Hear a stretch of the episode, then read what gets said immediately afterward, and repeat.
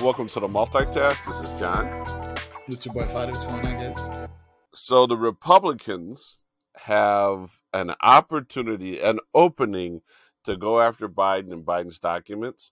Uh, from my perspective, I probably assume from your perspective, it's a false equivalency, but it's out there. And so your reaction to the documents being found in Joe Biden's possession? Um, I was disappointed not because of uh, this is a reflection of, of Biden or his camp or anything. I just I was disappointed because this was, and I'll steal this term from somebody on Twitter, an unforced error, right? Like when you're you played sports, right? When you're when you're front running and you just cough up a ball for no reason, or maybe you shoot a three that you're not supposed to shoot, or you cause a, a error, you throw over the first baseman, and it's just like I, we didn't need it. You know what I mean? It might not cost us the game, but we didn't need that to happen. And that was my kind of my first reaction was, well, this sucks because we're holding the Trump to a standard, and now we have to do the same to Biden. Now this is an opportunity for us to to not be biased and say, yeah, we should definitely investigate and see what happened. But it's pretty clear to me, and based on reporting and based on what's happening, it's pretty clear the false equivalency is is um, the Republicans are trying to make it that right. So in this case, Biden, and I'll steal this from Twitter too. I sent this to you earlier. This is the the, the equivalent is Biden went grocery shopping, paid for his stuff, and left, and didn't know that the the gallon of milk or the oranges were in his bag. Once he realized the oranges were there, he went back and gave them to the store. Trump was just openly stealing stuff and then left with the stuff, refused to return the stuff, and then lied about having the stuff. And then once they took some of the stuff, he lied about having more of the stuff. I think that's that's the best analogy I've seen so far. I don't think Biden was handling the stuff. I know one of it was in his Delaware home, but you got to remember, like, these people have staffers all across. Like Biden was probably never alone in a room with documents in his last 15 years of politics, right? So it was just an unforced error, and we'll have to suck it up. Um, we'll talk about the special counsel in a minute, but this is just one of those things you kind of fight back against, and then you just try to tell the truth, tell the truth, tell the truth. I don't think this will be a thing in two years. I could be totally wrong, but I just I just personally don't think this will cost him any votes. Well, I'll tell you this much, and I'm going to push back a little bit on the phrase unforced error. It wasn't an unforced error. Um, an unforced error would be something that he does actively. This was done passively, something he might not have even known about. So, and on top of it, at the time that the mistake was made, and I don't think the mistake's been made since 2017, at the time the mistake was made, we had no idea that all this Trump stuff was going to go on. So I don't really call it an unforced error because an unforced error would be seeing what Trump's going through and making the same mistake. He didn't see what Trump went through and make the same mistake. So I don't think I don't think it's accurate to call it an unforced error for that reason. For that reason, it, it's tough. But the other thing though too is um I think what you have and the press is not helping. It's not their job to help, but it is their job to be honest, right? Um, what the, what they're doing is they're taking advantage of and sensationalizing the fact that we don't know what we don't know. And the other thing that they're doing uh, is they're also realizing look, the way Trump handles crisis, whether or not it's his Mar-a-Lago, whether or not it's Russia, is he basically can be caught red-handed, and he's going to give a "Who are you going to believe, me or your lying eyes?" Um, and but it's an aggressive response. It's an in-your-face response, and even if it's unethical, even if it, it, it makes us doubt the person more, we know where they stand. Biden appears to be participating in something in in, in a manner in which uh, the lawyers are driving the day uh, they're kind of saying, damn the politics. We're only going to worry about the legal precedent. And even though um, we have a First Amendment and everything else, um, their transparency is not necessarily with the White House press corps. Their transparency is with the Attorney General's office and realistic, and now the special counsel. So realistically, it's funny because you see that Karine Jean Pierre getting peppered with these questions, and it looks like she's being evasive.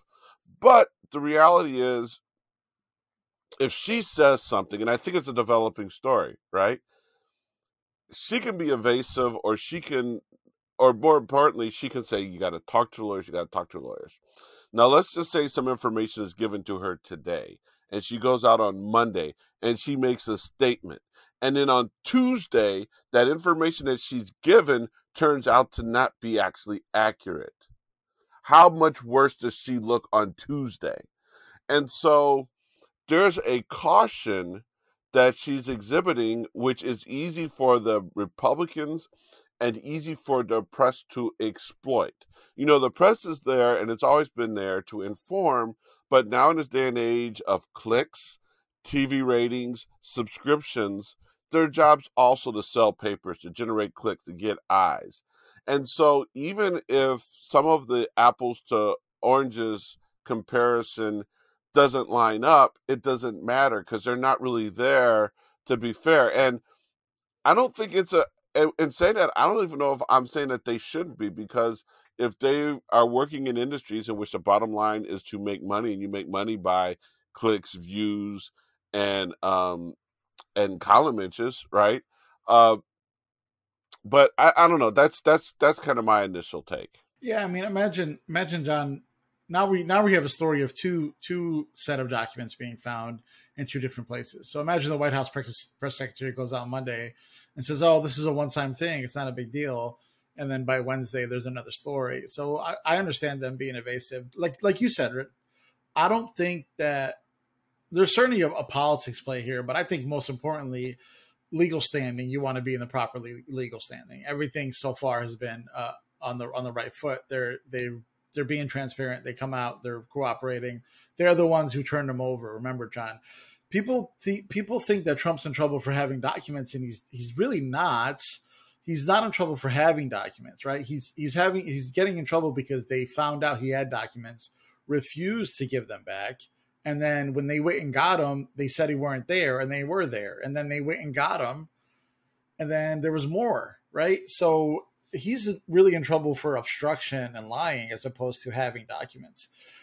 I'm not sure how normal this is. Uh, I don't know if Barack has documents in his office. He's already come out and said, and the, and the archive people have come out and said that he doesn't have anything. I, am just saying, like, it could be possible that there's a folder somewhere in Hyde Park that nobody knows about, right? That just got missing somewhere in, in the process. I guess what I'm saying is, um, we want Biden to be transparent, and he is. And that's not what we're mad about.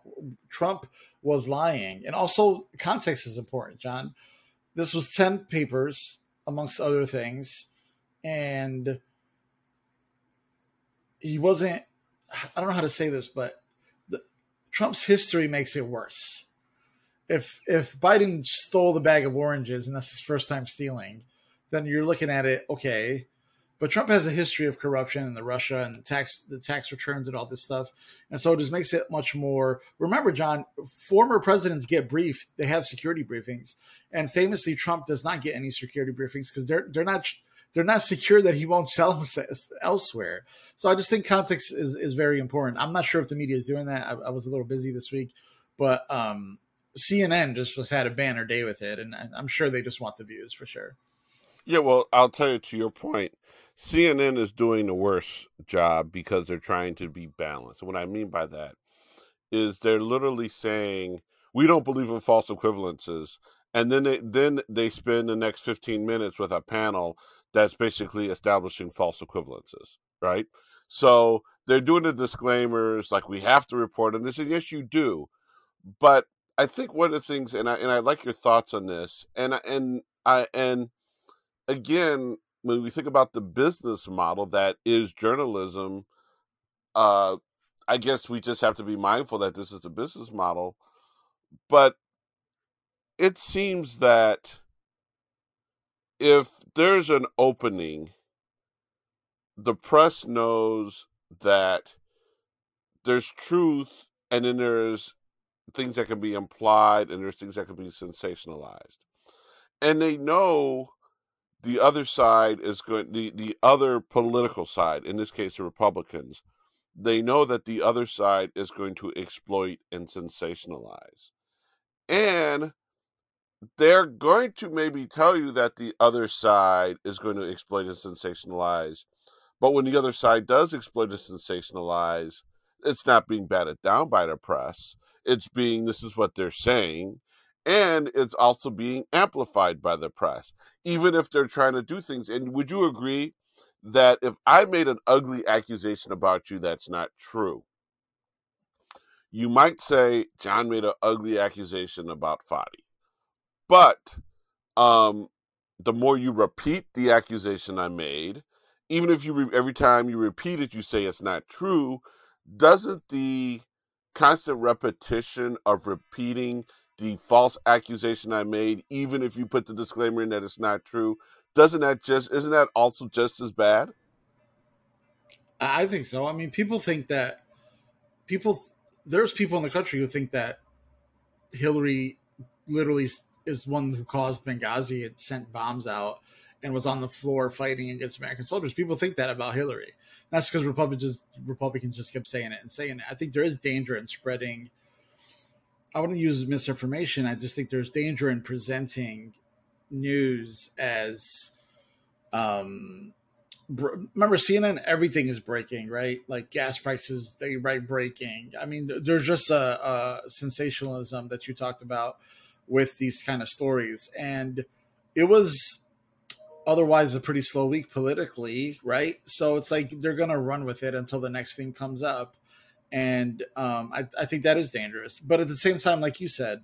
You kind of have to report it. You kind of have to have a panel on it. You kind of have to discuss it, especially when the second set of documents comes in. So I, am not sure what the line is. I just I, I haven't watched any of the coverage, um, but I saw Karl Rove on Fox News giving context and saying Trump's situation was a lot worse. So it, I assume CNN was doing a little bit of that. Right. Well, it, it's, but I think the thing is, is that, and this is where we have to be very careful not to be snobbish or elitist or what have you. Um, but would you agree there's a significant amount of the population that they hear it and you can even present context to them, but I don't necessarily know if they receive context, right? The minute you throw something out, I mean, you think about it, whether it's it's COVID misinformation, whether it's anything that I do see the press oftentimes trying to put forth context or or anything like that. However, the thing is is that I just think a significant part of the audience does not uh, understand context, even when you t- even when you're sitting there with a big sign saying this is the context. Yeah, I, I don't. Um, even like I think you're right. I think people are going to believe what they want to believe. People want Biden's home raided by the FBI. People want uh, Biden arrested. I'm not sure that CNN is for that crowd. I guess would be my point there. Let me ask you this question though, John. You watch CNN for obvious reasons. I'll watch occasionally. The right might watch Fox or Newsmax, or they might hate watch CNN or what have you.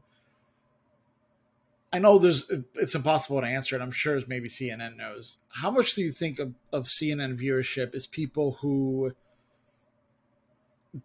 just want news to see what's going on and then they, they plug out after 10 minutes? It's hard to say. I think I think the main thing is that um we I think I think the thing is is that you have a, an audience that watches CNN, that watches MSNBC, that watches Fox, that um is busy and um, and and trust me, if you and I didn't have three or four different channels of information and people that we could talk to, there's a lot of smart people, a lot of engaged people who will hear the headline, hear the sensationalism, and if they're not invested in balance, if they're not invested in understanding something from multiple angles, even smart people will fall for the negative spin. Does that make sense? Um, so now the thing is, and it goes back to that whole business model issue that we're talking about with with cable news and everything else. But I guess the the, the bigger question is is that I think that cable news has a responsibility, and its responsibility is often at odds with its business model.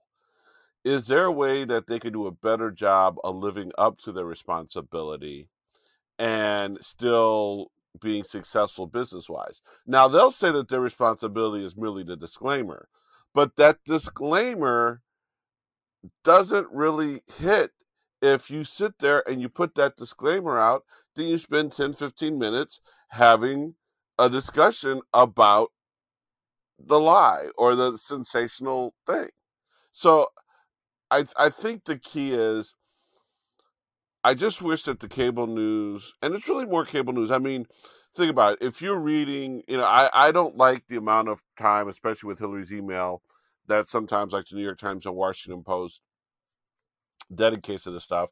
But if you actually read from the first paragraph of the story to the last paragraph of the story, you usually do get an objective story. Yeah, there's the headline, the subhead, the lead are all going to be kind of framing it sensational, but you're still going to get good information. Whereas I think with cable, you get what makes for good TV, and that's it. And you don't necessarily always feel like you're informed. I agree. I, I, I want to bring up something related to this. Remember, I sent you that New York Times article about uh, the deficit or the inflation or, or whatever. It was good news for Democrats, and they had a picture of Republicans celebrating.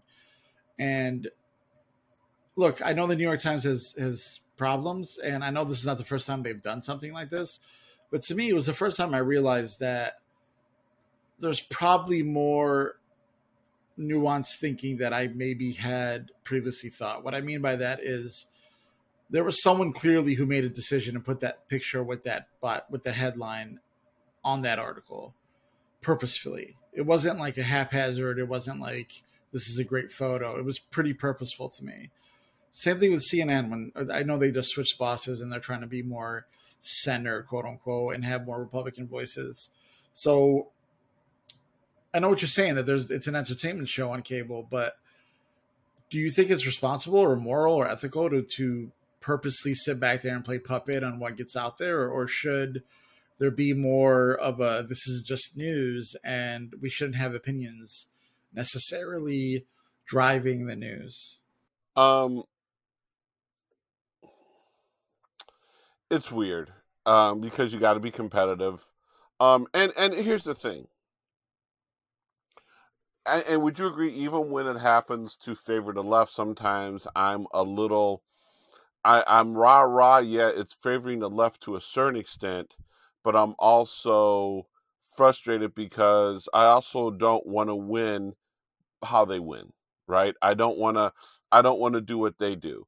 Um, and it goes back to the discussion you and I have been saying before about a lot of times we look at what they do on the right, and we oftentimes will go ahead and say, "Why can't we do that?" And what and you and I both know the reason why we can't do that, or is that we shouldn't do that because of what it means to the integrity of an argument.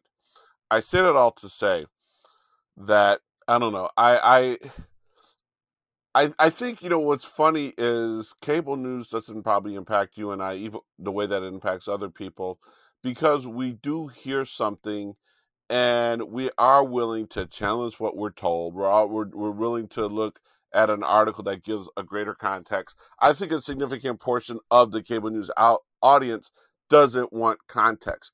What the cable news networks do is, in many ways, they might even be doing something that is for you and I who seek greater context. So they throw it out there, we get interested in it, but I don't think they really acknowledge or embrace that a significant portion of their audience doesn't seek or can't even maybe you know decipher the greater context yeah i don't think that's i don't think that's um, a thing anymore i think people uh ingest news by headlines and photos and i think people just think now maybe not the people who are paying attention as much but people just think oh well trump had documents biden had documents and all the context is kind of missing.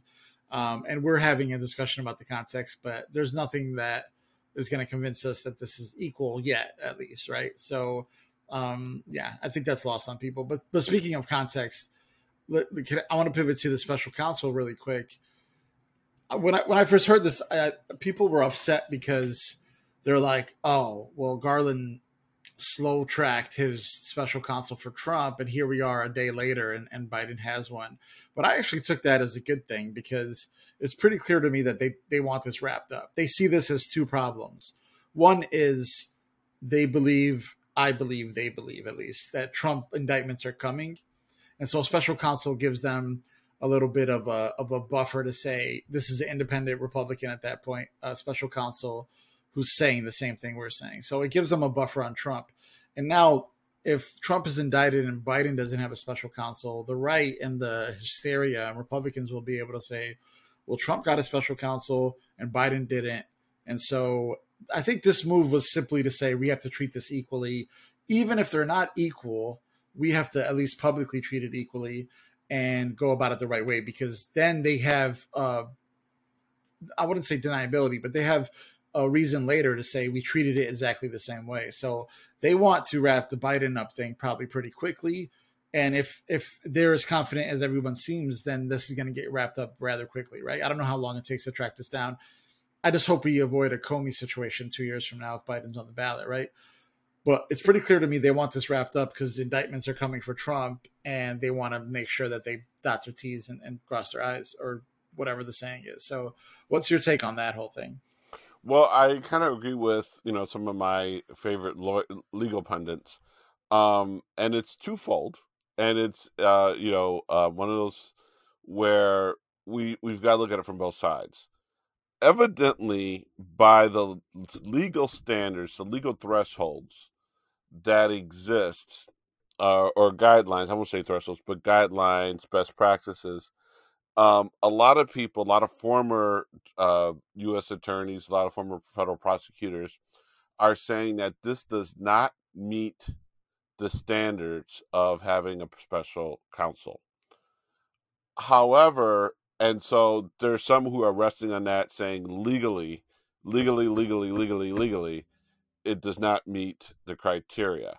However, there are some saying it doesn't meet the criteria but from a political standpoint, it is probably the best thing because if Merrick Garland turned around tomorrow and said, there's no there there, and if he did it, you get a situation where people are saying he's letting his boss off. He's Bill Barr.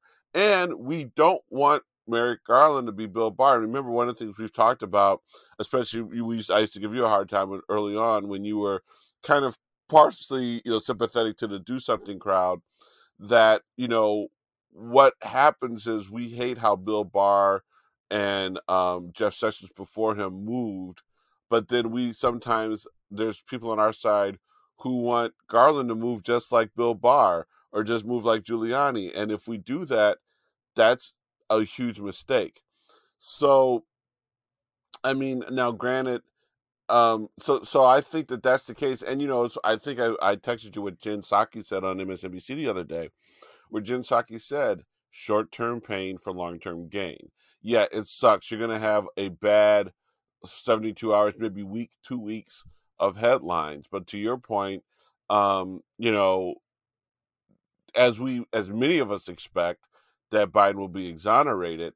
Um, there now the people who want to see Biden gone the people who hate Biden, there's nothing you could do. Jesus himself could come here and say uh, Joe Biden is, is innocent, and, and those people wouldn't be moved.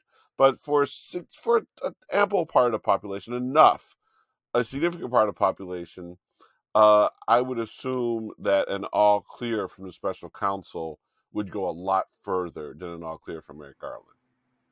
Yeah, I completely agree. That's why I was happy that they're treating it the same way, even though, as the case lies now, it's definitely not the same thing. Um, I just worry about the Comey factor. I know he's not involved. I'm just using his name for the namesake, but a week before the 2024 election, if Biden's on the, the ticket and they wrap this case up, right? And so we were happy that the January 6th commission kind of ended right before the midterms. We wanted that. We want indictments now for Trump prior to him running. So I, I just don't want that to happen to Biden. Do I think it cost some votes? No, but it, it just probably distracts people from what's really happening. The Democrats had such a strong messaging uh, platform in 2022 that there wasn't really any bad press, right? Think about it, John. Gas prices and inflation and Afghanistan and Ukraine, all that stuff could have easily backfired, and just kind of happened to settle right before the midterms, and so we were able to just play offense that whole time. I don't know what's going to happen, right? The campaigns are hard, and this will come up. If there's a Trump Biden debate, even though Republicans are saying they're not going to debate, whatever, we'll see. But if there's a Trump Biden debate and they're both candidates, this is definitely going to come up, right? Now, it could be it could be good for us, right? I don't mean to completely look at this politically. I think legally, here's why because I think legally Biden's in good shape. I don't think that anything is going to come of this for Biden, so that's why I kind of dismiss that for now. Um, but politically, this could be good for us if you keep talking about Biden, then we have to keep talking about Trump. And at some point, if Trump is indicted for this and Biden isn't, then I think people will kind of settle in on there was a big difference in what happened. Um, plus, John, FBI raid, and, and, look, Biden did the right thing, right? Transparency, go to Merrick Garland immediately, go to the archives immediately, and kind of do things the right way. Who knows? Have you seen anything about a timeline as far as this would go? Probably not, right? Yeah, well, you know, I'm, here's fun, one of the funny things I was going to tell you. Um, I honestly think that uh, there's something that uh, Peter Doocy uh, was trying to make light of that I don't think people really acknowledge. Um, you know how they said some of the items were found in Joe Biden's garage, and Biden's like, "Yeah, it was next to my Corvette." And some people are indicating that maybe um, an indication of how flimsy. Um, I'm not sure how long Joe Biden kept his Secret Service protection after he was pres- uh, vice president. He's now president again. Um, but I would just assume that if you took my garage and your garage and put it up against security, put its security up against Joe Biden's garage, I bet you Joe Biden's garage, even as a vice president, is probably a lot more secure than most people's garages. Do you don't think that he's probably got a bomb ass alarm system and cameras? Uh, he's a you know he's a former vice president. I bet he's probably got decent security. And while they say, well, you know, Mar-a-Lago had decent security, yeah, but Trump was reckless. Trump was very reckless with you know who he allowed in. I don't think we have stories about you know foreign agents coming into Mar-a-Lago or I mean coming into uh, Biden's homes or what have you. Now, the one thing I've heard that they uh, may Republicans may zoom in on is they may make an accusation. Well, Hunter was there, and who knows what Hunter did if Hunter rifled through him.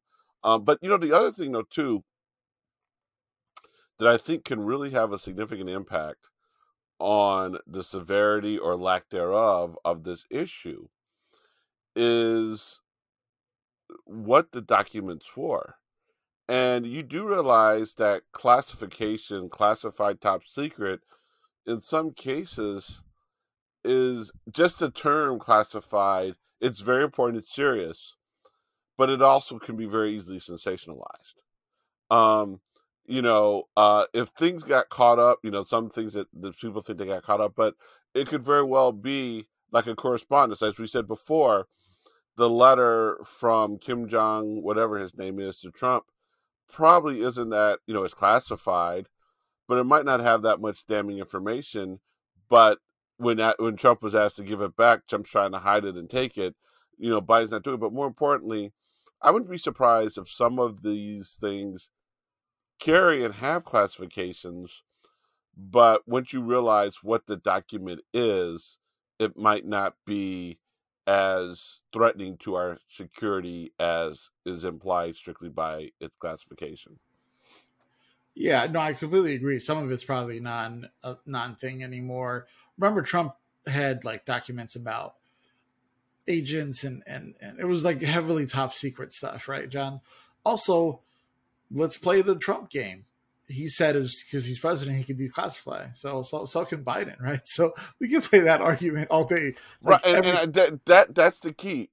Biden has never once, and he's president now. He wasn't president at the time, but Biden has never once gone ahead with some flimsy excuse or said, "Okay, you know what? I'm the president now. I'm declassifying them there could be in my possession. It would be I, evidently based upon the principle that Trump has introduced, it would be completely his right to do it.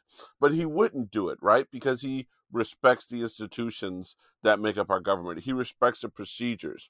I think he's I think he sleeps better at night knowing he made a mistake as opposed to doing whatever he needed to do to make the mistake not a mistake anymore. Right? Yeah, I mean, even months later Trump was having rallies saying they have to give it back. Those documents are mine. Like he's still obsessed about it, right? Biden came out their lawyers remember it's not like Biden stumbled upon this, right? Lawyers were there and lawyers found them. And it was in a it was in a think tank and stuff like that. So documents like that I'm sure exist. And lawyers found them and gave them back to me gave them back to them. Biden was cooperating. He came out and said, I take this super serious. Um, he wasn't jokey jokey, he didn't make excuses. And that's the difference between probably Democrats and Republicans is we could own up to things and stand in the middle of that, and Republicans have to deflect, deflect that's why that's what I was trying to say earlier about the Trump and Biden thing is Biden came out and, and was open and vulnerable and said, Yeah, this is we're looking into it and this is what happened and I take this serious. Where Trump's still saying that these documents are mine and FBI rated and et cetera, et cetera, and he's just not accepting the truth. And so it just goes to show how different Republicans and Democrats are. And I think voters understood that. I think voters understood that in 2022 in the midterms to say Republicans are batshit and there's a stark difference between them. And I just think how Biden reacted versus Trump reacted was clearly a, a, a an example of that. Now I'm going to throw something at you that is not on our prep. You may or may not have heard about, but I when I throw it out there, I don't think you need a lot of study. I have an article in front of me, so if necessary, we can just put the research. But I'm just going to read to you um, three uh, or four paragraphs from the uh, Washington Post uh, that broke yesterday. And the headline is this McCarthy says he's willing to look at expunging Trump's impeachment. House Speaker Kevin McCarthy said Thursday that he's willing to take a look at expunging an impeachment of former President Donald Trump by the Democratic led House. Trump, now a 2024 candidate, was impeached twice during his four year presidency in 2019 for withholding aid from Ukraine in exchange for political favors, and in 2021 for inciting the January 6th Capitol riot. In the previous Congress, groups of Republicans floated resolutions to expunge both impeachments. Supporters of the latter included Representative Elise Stefanik, the New York uh, Republican who's the head of the who's the Republican conference chairwoman. Asked at a news conference about the prospect of an expungement now, the Republican uh, now that the Republicans control the House, McCarthy said, "I would understand why members would want to move, bring that forward." McCarthy then ticked off other parties for House Republicans, including uh, economy and integration. But I understand why individuals want to do it, and we will look into it. You can't you can't do that. Now, had you heard about that? Had you heard about all this stuff they ran on crime, they ran on immigration, they ran on inflation, they ran on the border. They did not run on expunging Trump's impeachment. Uh, had you heard this, and whether you just heard it now or knew about it, what's your reaction? No, I haven't heard about it before. Before I react, you said they can't do that. Like, it, can they actually do that? Is that a thing or not? It's a congressional record. It's on. It'll always be on the record. You can't go back and take something out of the record. Gotcha. You know, you can't. You know. So I'll just bring up a quick story about Reggie Bush, and that's how I look at it. Reggie Bush, who won a Heisman store, uh, Heisman Trophy as a as a Trojan, gets to the NFL. They later investigate that Reggie uh, took bribes or whatever, et cetera, et cetera, boosters, et cetera. You know how the college game works better than I do. And then later took away his Heisman. And now there's a campaign because it was now proven that Reggie didn't do that. Now there's a campaign to give Reggie his Heisman back. That's what this is to me. Like, whether they're capable of, let's say they can't do it, let's say they can. Uh, let's say they they expunge it. It still happened. He was still impeached, and it doesn't take away from anything. It doesn't get them any points. It probably pleases the emperor a little bit, but it, it just it's just um, a reminder. It's just a reminder that it happened and it happened twice. What are they going to expunge it twice? It just makes no sense to me. But this is the Republican Party, right? This is all they care about is uh, culture wars, making fun of people. They um, have no interest in governing, and that's that's what the next two years is going to be. Yeah, it's it's crazy. When I saw it, I laughed. I couldn't stop laughing. But what it, it and it goes to the larger issue of what's going on in the House. First of all, let's talk about George Santos. You got George Santos who um, he's making McCarthy look like a fool. Uh, there is no way if George Santos were a Democrat that the Democrats would still, you know, look. We still have a mar, we still have a a, majority, granted, albeit slimmer one, but.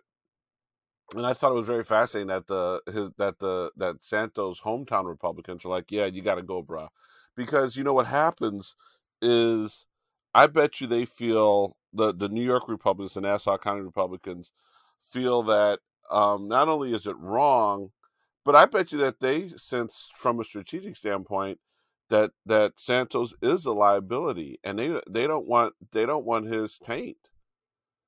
So, what, what's your take on Santos? And you know, I saw that he did. Uh, was it Steve Bannon's show with Matt Gaetz? I saw him in Gaetz and everything else. So, what's your what's your Santos take at this point? I think that was Gates filling in as hosting the Steve Bannon show and, and Santos was a guest. Yeah, we we never Santos. The whole Santos story kind of popped in during our New Year's kind of predictions in our recap show, so we never really fully talked about it.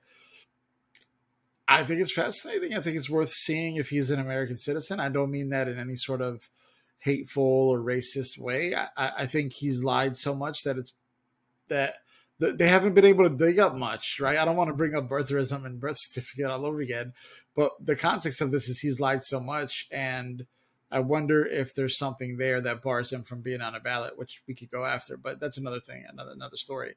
As far as this, McCarthy clearly wants it because he wants a majority, and he wants a Republican. You talked about it last week, John. It's pretty likely that if that goes to a runoff, the way the political climate is in New York, that Democrats could win that seat, and and, and gain a, a, margin in the House. It doesn't flip anything. McCarthy will still be Speaker, but it's pretty clear that's why McCarthy wants nothing to do with this. He wants everything to stay as is.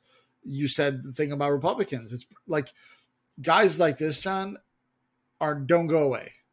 MTG never went away. Boebert never went away, and we saw that Boebert could be vulnerable. I think MTG a little bit less, but we saw that MTG herself was a catalyst in Democrats voting against the Republican Party. And so I think Santos is the same thing.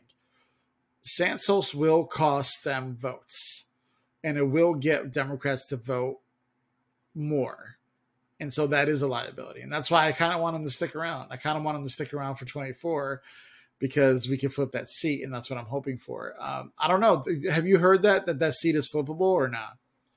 A lot of people suspect, I mean, just because of where it was but see, here's the other thing, and you know, I've said this a number of times, and remember, I think one of the things I said I was looking forward to seeing how Democrats do in runoffs, or not runoffs, but special elections. Um, because we just know human nature, we know history, we know trends. There's a good chance that there'll be a couple of special elections, you know, between now and the next election and there's a good chance that one or two of those special elections will definitely happen in the swing district. What McCarthy doesn't quite understand, could you see if there was, you know, another one? Let's say, um, you know, you had uh, Congresswoman Luria who was on the January 6th commission. The Democrat lost. She she lost her seat. It's a swing seat. Um, it was Elena Luria could you see if for some reason there's uh, upheaval in that district, um, and either Luria herself ran or a Democrat ran?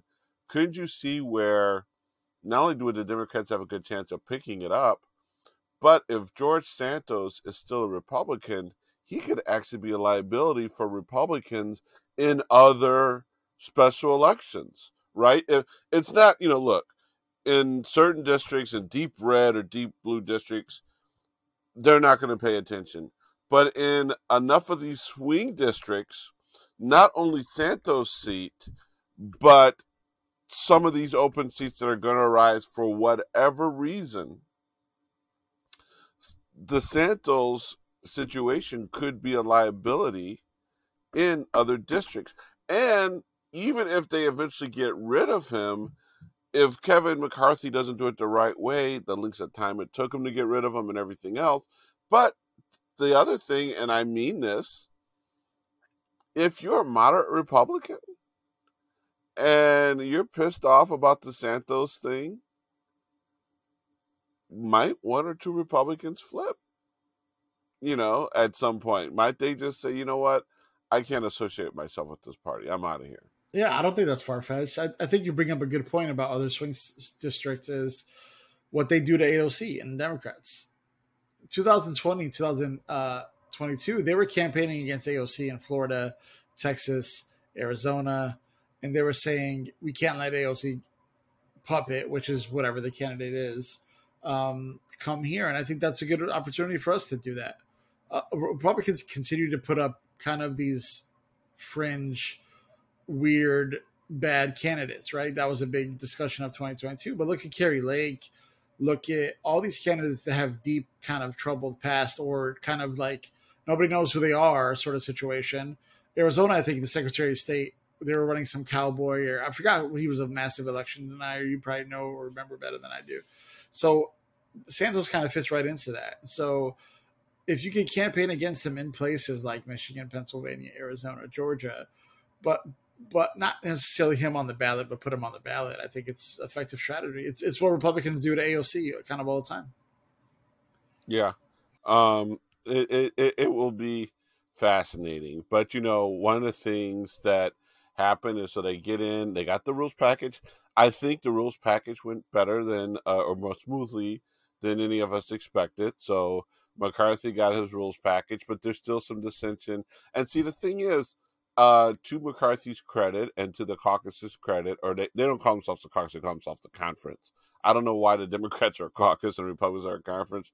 I don't know if the two parties hate each other so much that they refuse to use the same language. I don't know why that is the case. But that being said, um, I think that he's had a, a, a first week. I think he's had good caucus or conference discipline. I don't know if that lasts. Um, and you know, the first thing they did was well, I don't know what the the chronology was. So they got the rules. Uh, they did something where they passed a born alive bill. They went ahead and they repealed the 87 agents, 87,000 agents when there weren't 87,000 IRS agents ever. Um, and you know, here's the thing: I'm not sure if you've ever had to deal with the IRS, whether it's just getting a clear, you know, understanding you're filling out your taxes. What what the Republicans don't quite well, they understand it, but what they are trusting that the public doesn't understand is those 87,000 people are not just there to be agents, but it's so that if you and I, and I know you you have your production stuff that you do. I do. I'm self-employed, but if you and I have to call the IRS for any number of reasons, we want to get through.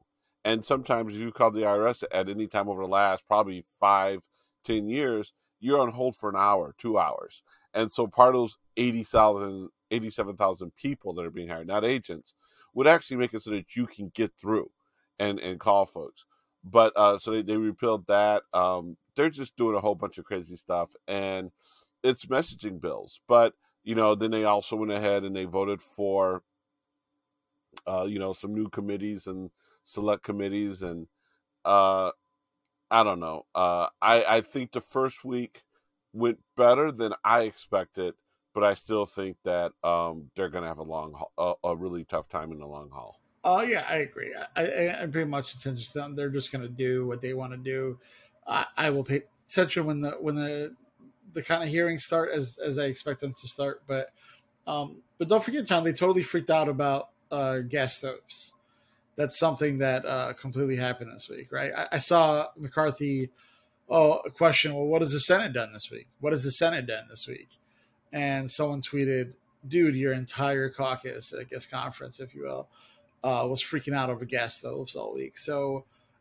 I don't know, John. I don't expect them to be effective at all. I just think this stuff is probably um, what's the term? Uh, low bearing fruit, if you will, low hanging fruit. Sorry. So I just think they're going after the easy stuff. Any sort of actual complex, like I know the, the deficit's coming up, the budget ceiling and stuff like that's coming up, the debt ceiling. Sorry. Um, so I expect chaos to be soon. I expect chaos to be consistent for the next two years.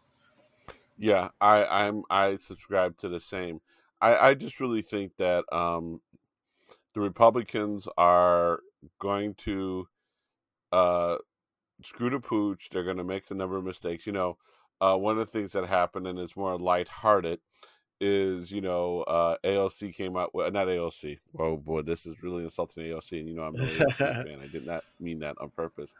MTG went ahead and uh, came out with this, for lack of a better phrase, hype video in which she used uh, Dre Day, uh, not the lyrics, just the instrumental, and uh, that thing wasn't up six hours before Dre Dre and his lawyers went ahead and did a cease and desist. Uh, and then she lost her her mind. She she went off on him. She says, you know, you I only use the instrumental because your lyrics are so bad. Well, do you know what? I don't know about you, and I know you probably are mindful of this, uh, but from a production standpoint, everything else is if a song has a message that you don't agree with, or and of course Straight A is a little rough, but if if you're condemning a message, I don't think the instrumental makes it any better. So I think it was one of those things where she definitely liked everything about it, and it wasn't until she was rejected that she got all moral about Dr. Dre. Oh, one thousand percent. That's that. Look, these people, John. This is. I don't mean to read these people, and I'm not a psychic or a psychiatrist, but all these people want to do is be cool. They want to be cool. They want to be accepted by the cool people, and they consider Dr. Dre as one of those people. And for them, there was there was other people use that song. There's AOC has TikToks. There's a lot of uh, Gretchen Whitmer has a, a great TikTok a fan base where she uses songs and stuff like that. The rappers don't usually care. Nobody really truly cares. And the way TikTok and Instagram works is there's um, you you have rights to use those songs on the apps, right? So because who MTG is, how unpopular and how evil and racist she is, that this got to Dr. Dre pretty quickly. John, when you sent this to me, my first response was, I bet you she's I, I forgot what I said, but I said this is not gonna go her way. I think Dr. Dre's gonna know about this, and I wonder if they stop it. And it, it happened within 30 minutes. There was already a letter, and there was already a stoppage of, of using the video, which is interesting because I don't. I, I didn't keep up with her Twitter. Was her Twitter suspended or she was locked out of it? Yeah, it was one of those copyright claims. You, know, you make a copyright claim, and I think you're locked until either you take it down or they can take it down, and then you know she got it back because she was back on you know within a within a couple hours tweeting and condemning Dr. Dre. But you know what's what's what's really funny was the exact same day that came out um, in here in Illinois. Um, uh, our our Secretary of State Alexi Giannoulias went ahead and did a uh, did a similar type video with Jay Z, and no one said a peep. And of course, I don't think that I, I don't think Jay Z really cared or, or not. But um, you know, it's the Republicans still don't know what they're going to do. They they don't know how they're going to govern. And the longer, and I think as time goes on, now we now just so you know, this week uh, it was announced that February 7th will be Joe Biden's for, uh, State of the State.